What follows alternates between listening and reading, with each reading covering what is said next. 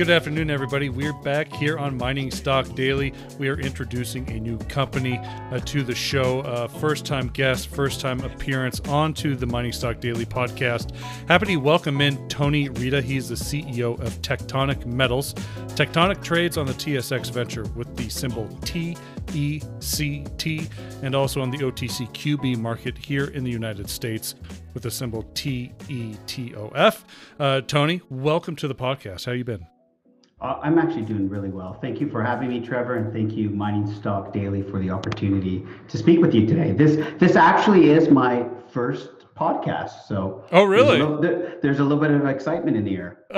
All right. Well, let's let's uh, we'll, we'll take that energy and and really uh, hopefully uh, we share that with everybody tuning in. Uh, we're gonna spend a, most of the time talking about tectonic here mm-hmm. and really what's going on there in Alaska. Uh, but uh, for people who are maybe unfamiliar with you and your background, you have some great history in this area on the other side of the border in the Yukon, mm-hmm. uh, where really you had an integral part in the coffee project. Can you kind of walk us through that uh, through that background?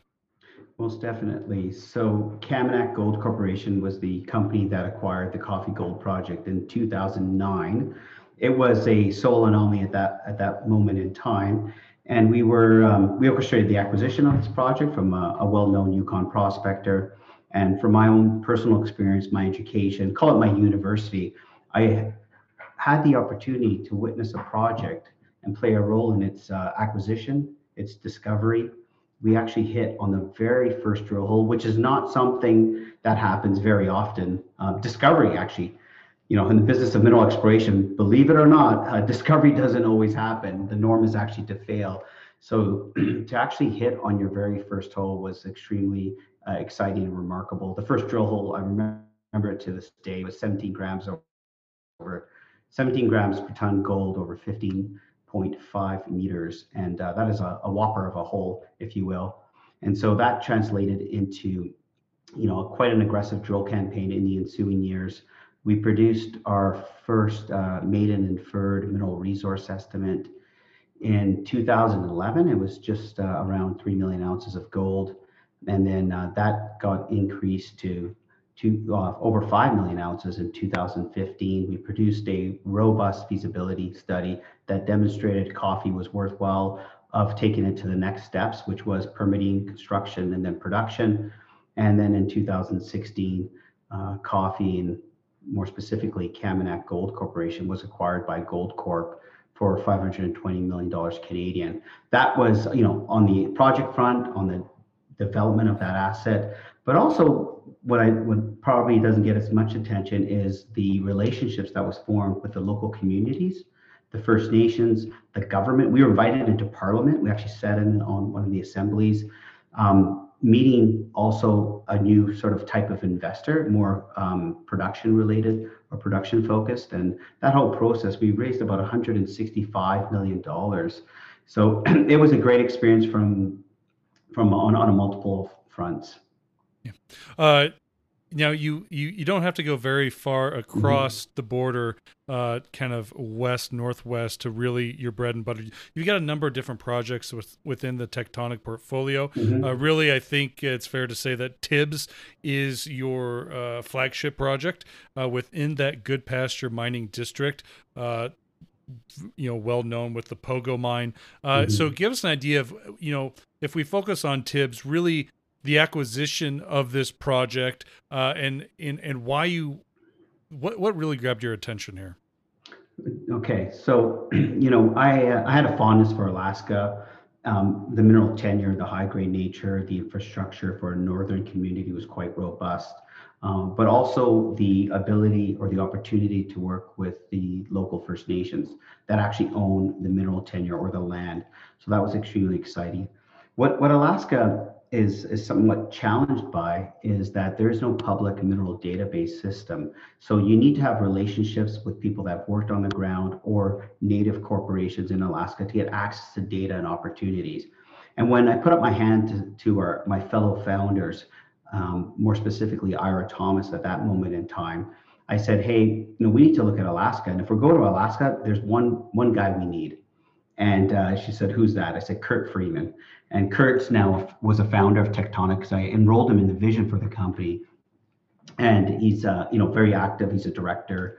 Um, he's a significant shareholder. But this is a gentleman that spent uh, 30 plus years living and exploring in Alaska and amassing geological data and just the wherewithal on how to navigate that. And one of the opportunities he presented to me when I told him we wanted to be in Alaska, he's like, you got to take a look at these. Presented about five or six projects, and one of them was Tibbs.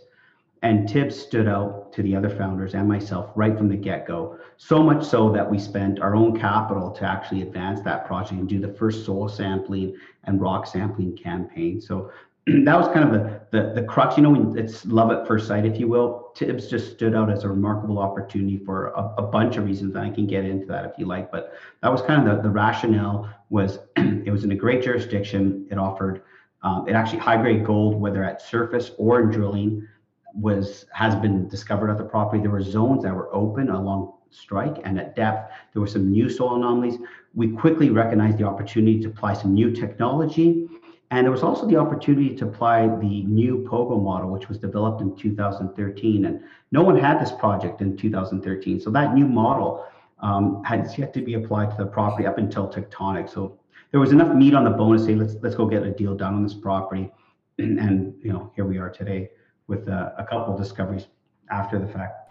Tibbs is what, 15 kilometers just east of the eastern edge of the Pogo Pogo border.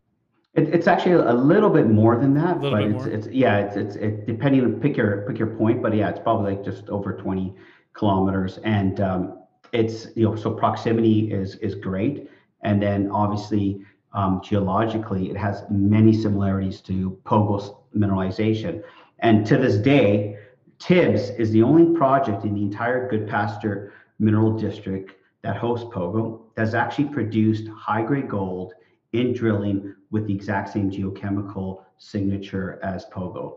And to take it one step further, Tibbs was actually initially discovered by the same entity that discovered Pogo. And so they discovered Pogo and they quickly went to Tibbs because it was the closest. Um, well, at that point it wasn't drilled, but they were the, the first ones to actually drill a discovery, and it did resemble Pogo mineralization. So, uh, I'll backstory it. So I have a yeah. little bit of a story. I I first was introduced to Tectonic about two years ago at the um, Cambridge uh, Resource Investment Conference. I literally mm-hmm. was just walking around, and uh, I had been uh, doing some work uh, with not only EMX Royalty, who has royalty space up there around Pogo, but also um, I was doing a little bit of uh, kind of following the Millrock story. And so this area of the world and gold exploration was really grabbed my attention. Mm-hmm. And so here I find Tectonic, and, you know, there's definitely some interest.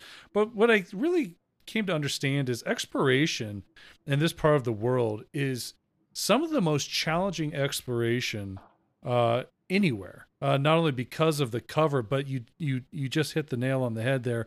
The lack of uh, geological data that really is available, mm-hmm. uh, mm-hmm. and so you know every little bit counts. So every little bit of data point you get, all the exploration results you get back, whether it's you know early exploration or through the drill, it really is going to help tell a bigger story district wide.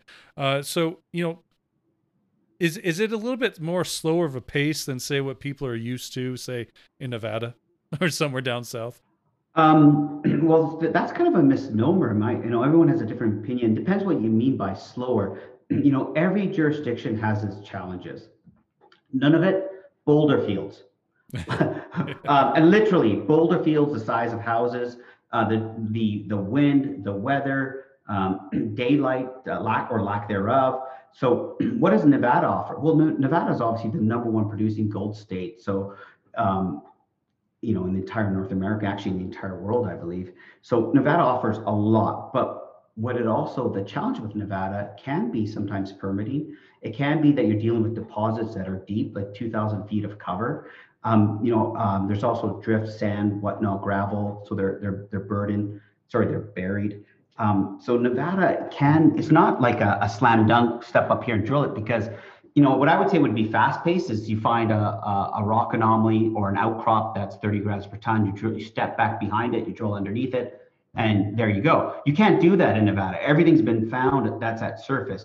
Whereas in the Yukon or in Alaska, you could still walk up to an outcrop, step behind it, and drill it. I mean, Yukon was a great example. People thought soil sampling was was done.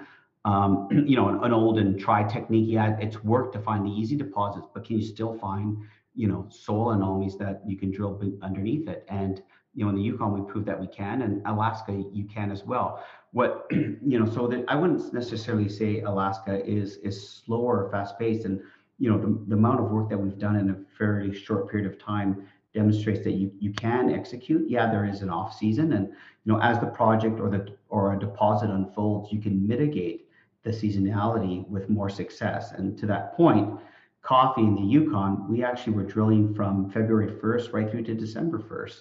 Um, once we had a critical mass, we said, okay, let's let these are meaningful deposits that have the potential to be economic.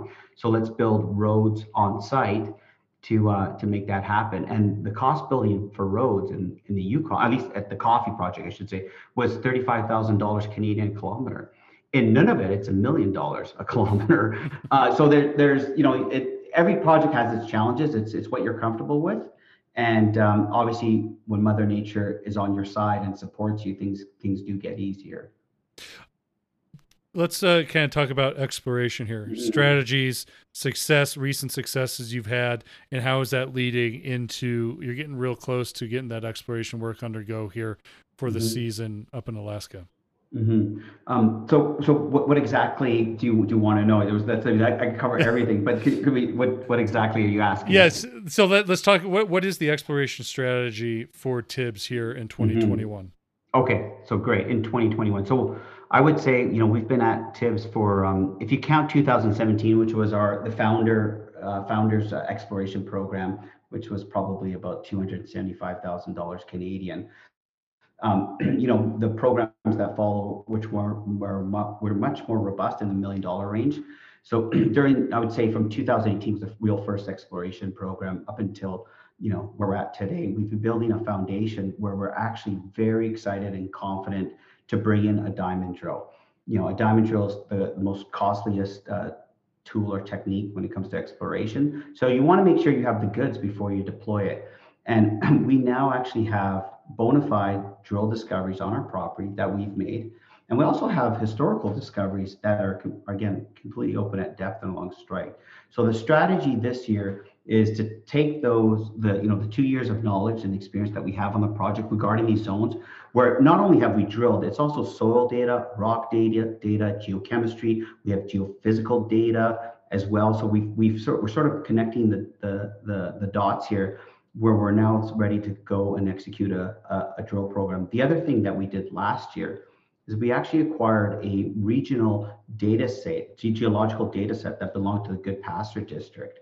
This was probably about $10 million worth of data that we acquired to give us perspective on the regional scale. Because if you want to understand what's happening at home, you kind of have to understand what's happening in the neighborhood that you're in as well. So, so that's been that's all led to the, again to the point where we're like, okay, what's what are we going to do this year?